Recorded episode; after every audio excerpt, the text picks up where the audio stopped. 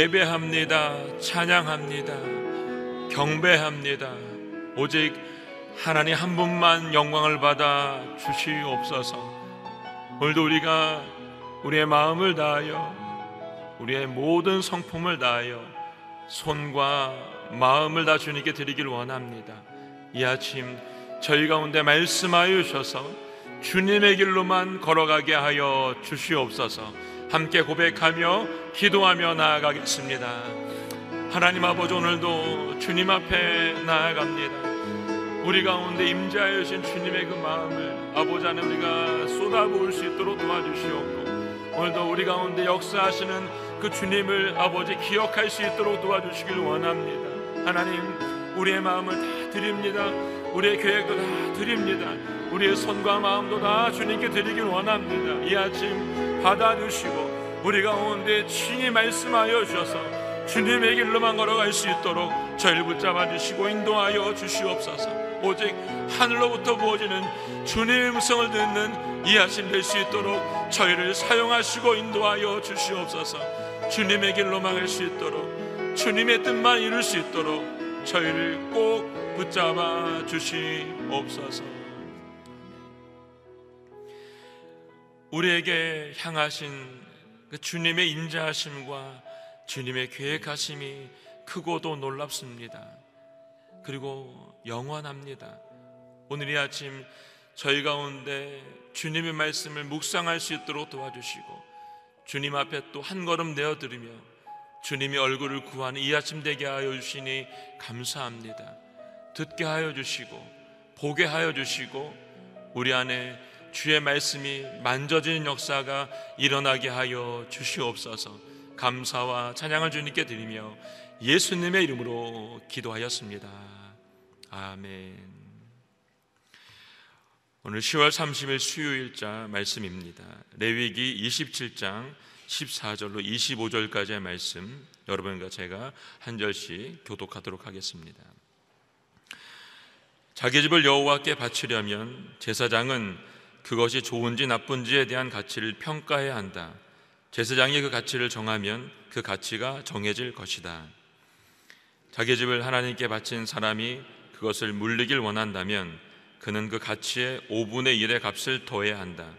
그러면 그 집은 다시 자기 것이 될 것이다. 유산으로 받은 땅의 일부를 여호와께 바치려면 그 가치는 거기 뿌릴 수 있는 씨의 양에 따라 계산해야 한다. 곧 보리 1홀에는 50세겔로 계산하여라. 희년에 혹은 직후에 그가 자기 밭을 바친다면 최대한의 가치로 계산하여라. 그러나 희년과 상관없이 밭을 바친다면 제사장은 다음 희년 때까지 남아 있는 횟수에 따라 그 가치를 정할 것이며 그 가치는 줄어들 것이다. 밭을 바친 사람이 그것을 무르고 싶어 한다면 그는 그 밭의 가치의 5분의 1의 금액을 더해서 내야 한다. 그러면 그것은 다시 그의 것이 될 것이다. 그러나 그 밭을 무르지 않거나 다른 사람에게 팔아 버렸다면 그것은 더 이상 물을 수 없다. 그러나 그 희년이 돼 그 밭이 풀리면 여호와께 바친 것이 돼 거룩해질 것이다. 그 밭은 제사장들이 소유하게 될 것이다. 누구든지 물려받은 것이 아닌 구입한 밭을 여호와께 바치려면 제사장은 희년 때까지의 그 가치를 계산할 것이며 그 사람은 그날에 여호와께 바쳐진 것으로서 그 가치를 지불해야 한다. 희년이 되면 그 밭은 그것을 산 사람으로부터 상속을 통해 원 소유자에게 돌아갈 것이다. 모든 가치는 성소의 세겔에 따라 정해질 것이다. 20개라는 은 1세겔로 한다. 아멘. 형편을 알고 배려하시는 자비하신 하나님이라는 말씀으로 이상준 목사님 말씀 선포해 주시겠습니다.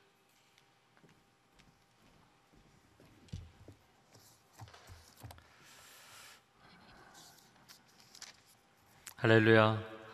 오늘 하루도 말씀으로 성령으로 충만한 하루가 되기를 축복합니다.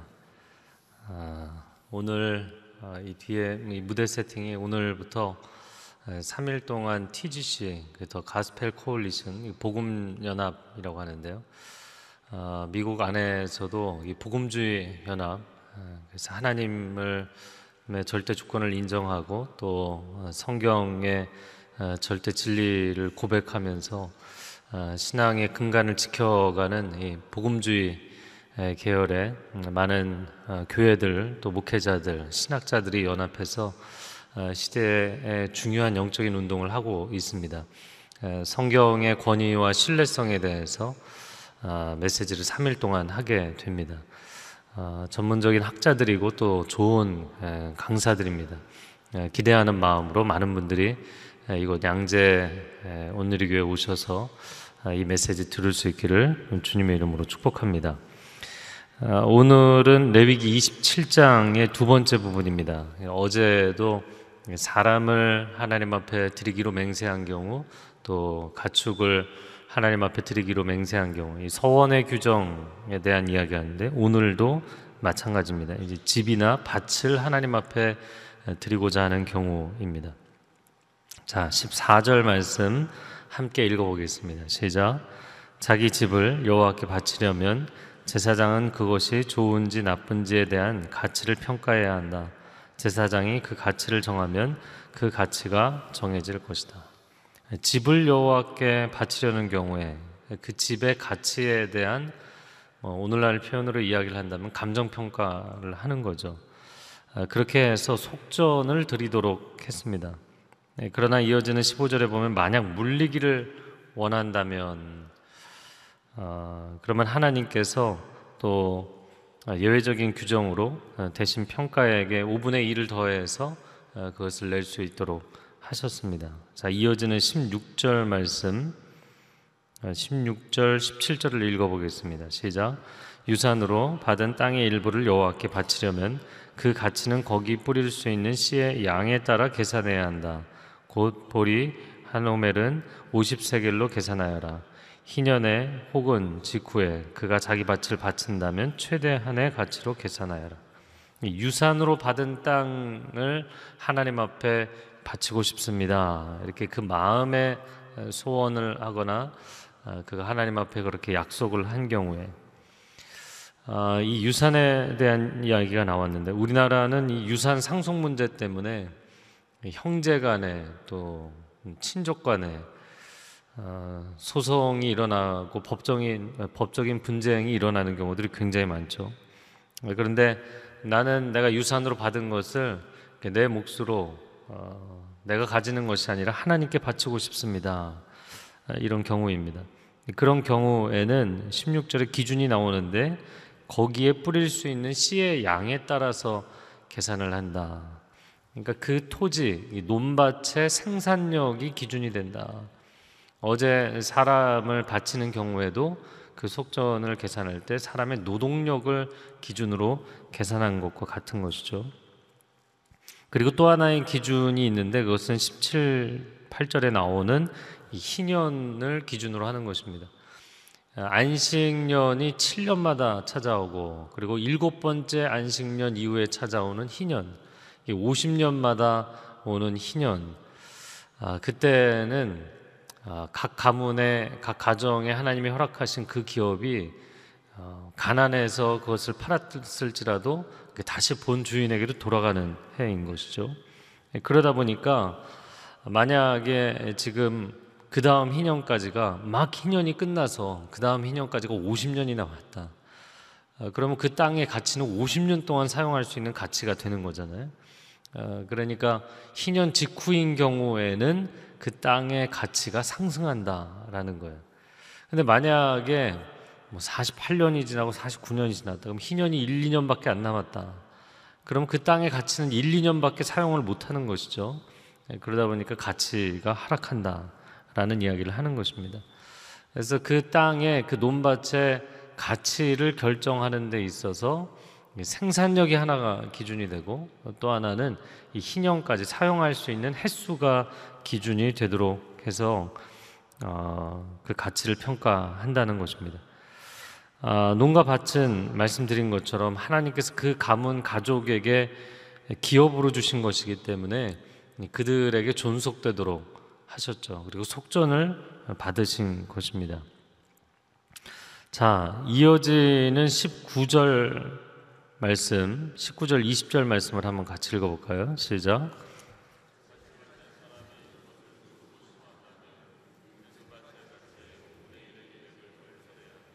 그러면 그것은 다시 그의 것이 될 것이다.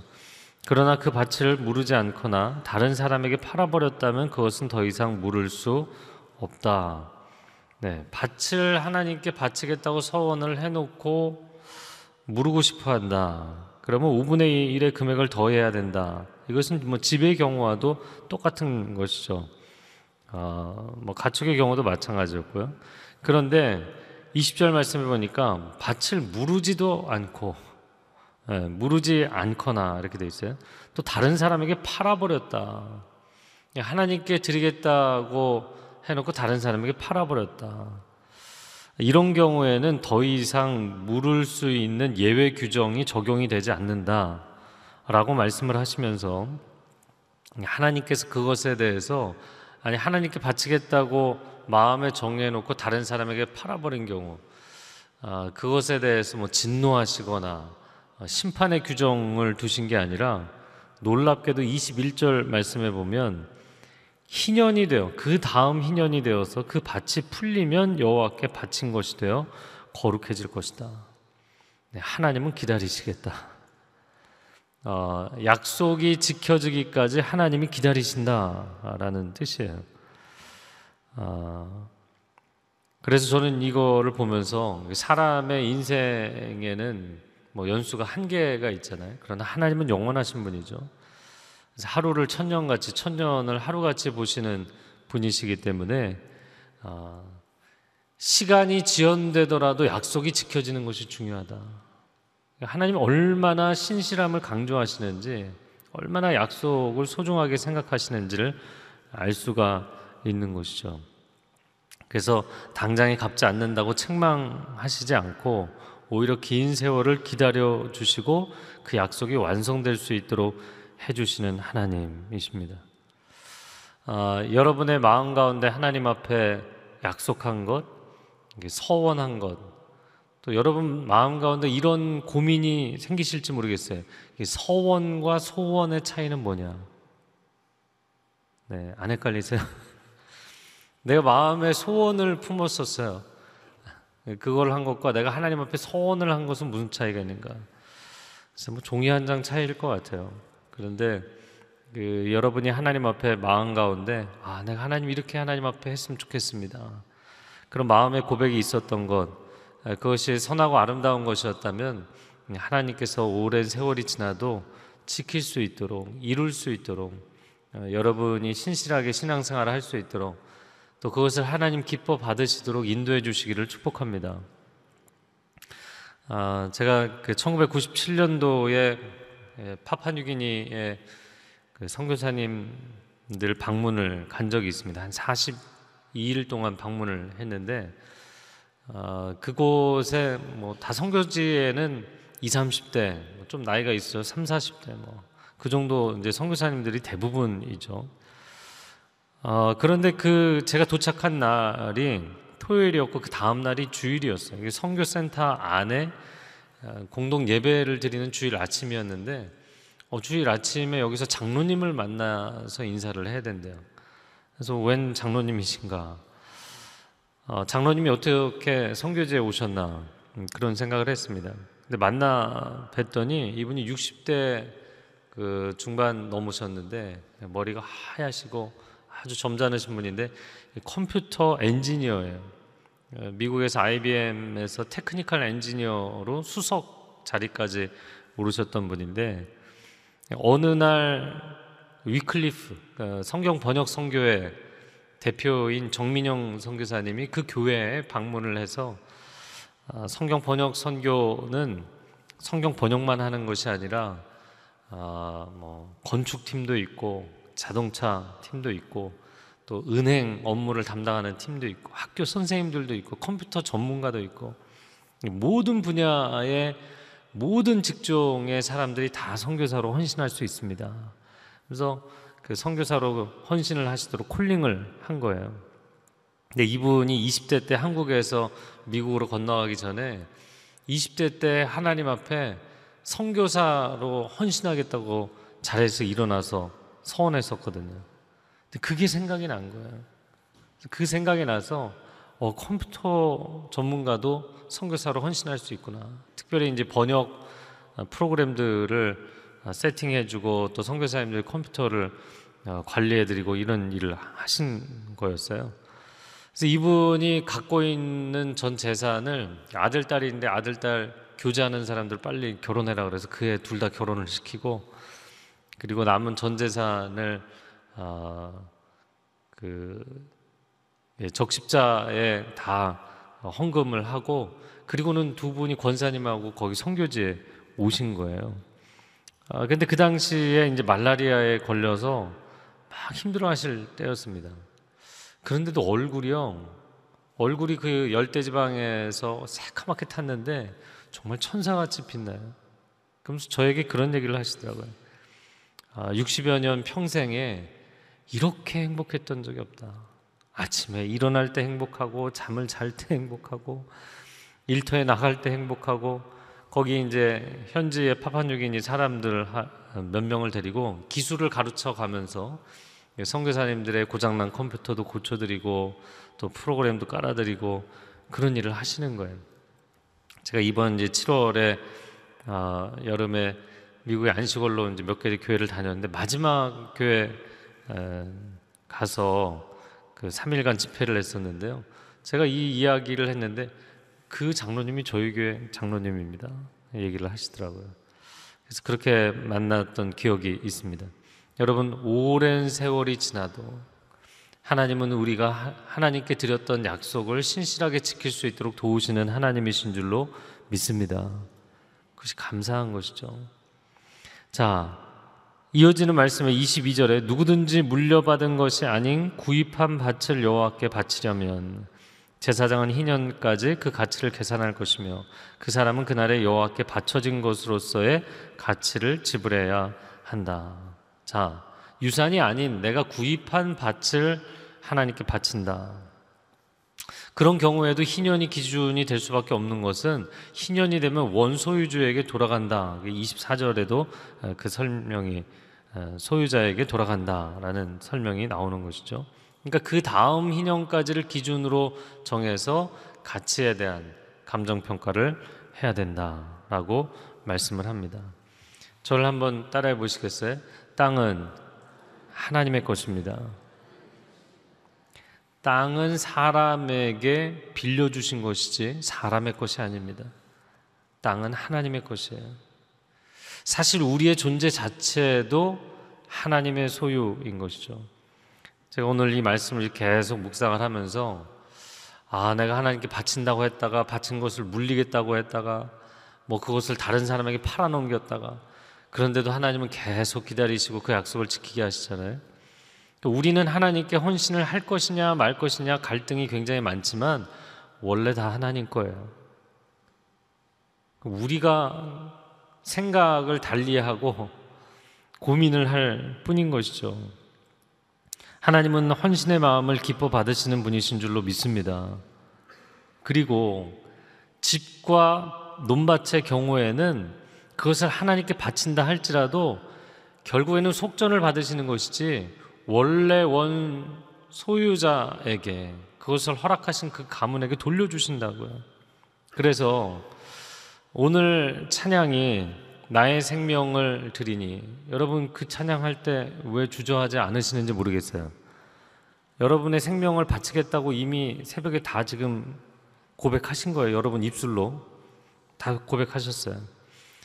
예, 그런데 사람들이 가장 두려워하는 기도가 뭐냐면 바로 이 헌신의 기도입니다.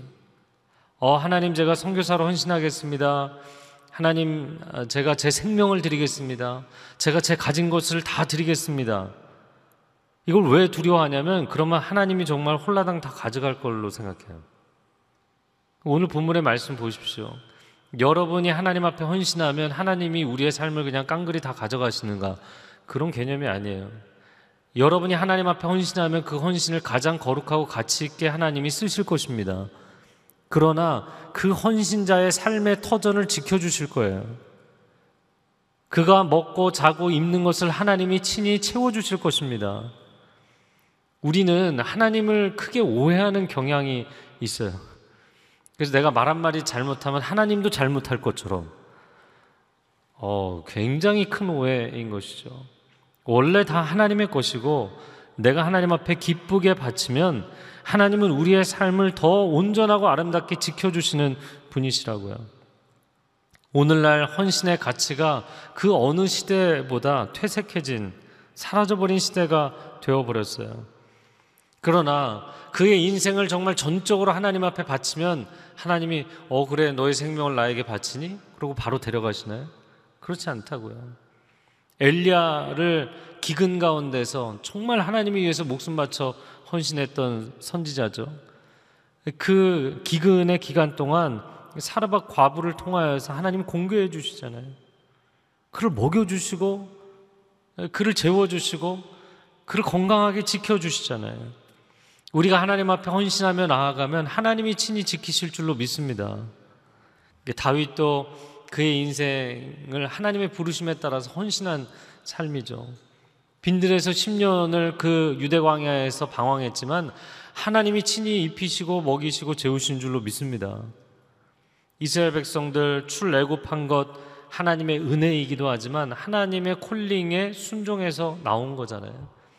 순종하면 저를 한번 따라해 보세요. 부르심에 순종하면 하나님이 책임지십니다. 그래서 제가 오늘 헌신에 대한 이야기 이제 결말을 맺어야 되는데 어, 내가 그냥 한순간에 감정이 울컥해서 헌신한 거 이거 하나님이 다 그냥 가져가시면 어쩌나. 근데 조금 더 묵상해 보면요. 그리고 저도 제 삶에서 하나님 앞에 헌신을 다짐했던 거를 생각해 보면 내가 자원해서 드린 것도 있지만 더 깊이 보면 성령님이 감동하신 거였어요. 사실은 성령님이 이렇게 부추기신다고요. 감동을 주세요. 감동을 주셔서 내 마음 가운데 하나님 앞에 헌신했는데 하나님 그것을 통해서 내 삶을 기쁘게 받으시고 그더 풍성하게 채우세요. 여러분 그것을 체험하시기를 축복합니다. 11조 내는 거 두려워하지 마시고요. 여러분의 생명과 여러분의 소유와 여러분의 것을 하나님께 바치는 걸 두려워하지 마세요. 아, 제가 번역에 대해서는 참 많이 간증을 했는데 이제는 뭐 거의 번역을 안 하지만 한 24권 번역하는 동안 18권 하나님이 마치 번역료 나오는 날을 기다리듯이 제 마음에 계속 감동을 주시는 거예요. 야, 이건 선교지에 헌금하면 좋겠다. 이거 학비 못 내는 선생님도 후원하면 좋겠다. 하나님 계속 마음에 감동을 주세요. 아, 그러면 하나님 앞에 드리면요. 어, 이제 너 그거 하나님께 바쳤으니까 거기까지. 그러고 끝나나요? 하나님이 더 좋은 길을 열어주세요. 더 풍성한 걸 주세요. 그 하나님께 더 바칠 수 있도록 또 많은 사람들을 축복하는 축복의 통로로 쓰임 받을 수 있게 해주십니다. 오히려 내가 하나님이 감동하시고 성령님 감동하시는데 마음 가운데 가둬두고 고인물로 만들면 그 고인물은 썩는 거예요. 그리고는 집집마다 막 유산 싸움을 하고 물질 때문에 가지고 있는 권력 때문에 서로가 다투는 것입니다. 하나님이 기뻐하시는 것에 아낌없이 드리면 그것을 하나님이 가치 있게 쓰실 뿐만 아니라 여러분의 삶도 여러분의 삶의 자리도 하나님이 온전하게 지키시고 인도하실 줄로 믿습니다. 이 시간 함께 통성으로 기도하겠습니다. 여러분 마음에 서원을 한 것이든 여러분의 마음에 소원을 드린 것이든 하나님은 여러분의 중심을 보시는 분이십니다. 우리의 외적 조건을 보시는 분이 아니에요. 하나님, 우리의 마음을 기뻐받아 주시옵소서. 우리의 삶을 기뻐받아 주옵소서. 우리의 입술의 열매를 기뻐받아 주시옵소서. 주님, 우리가 서원한 것을 하나님 앞에 지키고 하나님께 영광스럽게 쓰임 받는 인생이 되게 하여 주시옵소서. 하나님이 친히 돌보시는 것을 체험하게 하여 주옵소서. 주여 삼창하고 기도하겠습니다. 주여, 주여, 주여. 오 사랑하는 주님 감사합니다. 감사합니다. 감사합니다. 하나님 앞에 드릴 수 있는 것이 있다는 것이 감사합니다. 아직 내가 하나님께 드릴 수 있는 건강이 있다는 것, 아직 하나님께 드릴 수 있는 재능이 있다는 것, 하나님 앞에 드릴 수 있는 물질이 있다는 것, 이 모든 것들에 더하여서 하나님께 드리고 싶은 마음이 있다는 것 감사합니다. 성령께서 내 마음을 감동하시고 내 마음 가운데 자원함을 주시고 소원을 두고 행하게 하시니 감사를 드립니다. 주님 앞에 기꺼이 드리는 사람 자원하여 드리는 사람을 하나님이 기뻐 받으신다 말씀하셨습니다. 그 인생을 복 주실 것입니다. 그 자녀들을 복 주실 것입니다. 축복의 통로가 되는 삶이 무엇인지를 체험하게 하실 것입니다. 두려워하지 않게 하여 주옵소서. 주저하지 않게 하여 주옵소서. 하나님의 영광을 위해 귀하게 쓰임 받는 인생이 되게 하여 주시옵소서. 사랑하는 주님, 본래 이 모든 것은 하나님이 주신 것입니다. 내가 고민하고 갈등하고 주저할 것이 아니라 오늘 하루 거동할 수 있는 건강도 내 코에 붙어 있는 숨과 호흡도 다 하나님이 주신 것인 줄로 믿습니다. 하나님 앞에 기꺼이 드리겠다는 약속을 드릴 때 하나님께서 얼마나 우리의 그 마음을 기뻐 받으시는지 모릅니다. 하나님 그 고백이 우리의 삶 가운데 하나님께 큰 영광이 되게 하여 주시옵소서. 하나님께 큰 기쁨이 되게 하여 주시옵소서. 그러한 사람의 삶을 평생토록 동행해 주시고 돌보시는 것을 체험하게 하여 주시옵소서. 이제는 우리 주 예수 그리스도의 은혜와 하나님 아버지의 극진하신 사랑과 성령의 교통하심이 오늘 나의 삶을 하나님 앞에 드리기를 기뻐하며 나아가는 귀한 하나님의 백성들 위해 소중한 가족과 자녀들 그리고 일터 위에 한국교회 위에 저 북녘 땅 위에 지금도 이 복음 증거하기 위해 삶을 송두리째 주 앞에 헌신한 귀한 선교사님들 위해 이제로부터 영원토록 함께하여 주시기를 간절히 축원하옵나이다. 아멘.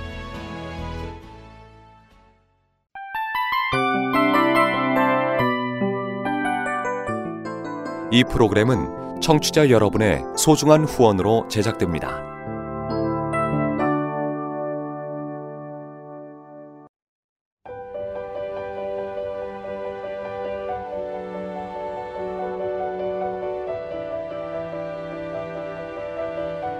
세상에는 수많은 교회들이 있지만 더 깊이 있는 말씀 강해를 찾기 위해 크기로만 교회를 선정하지 않습니다. 보다 좋은 영적 콘텐츠를 더 많이 나누기 위해 방송비를 받지 않습니다. 1년 365일 복음만 전하고 싶어서 우리는 광고를 하지 않습니다. 온누리의 복음을 땅끝까지 CGN TV와 함께 땅끝 성교사가 되주세요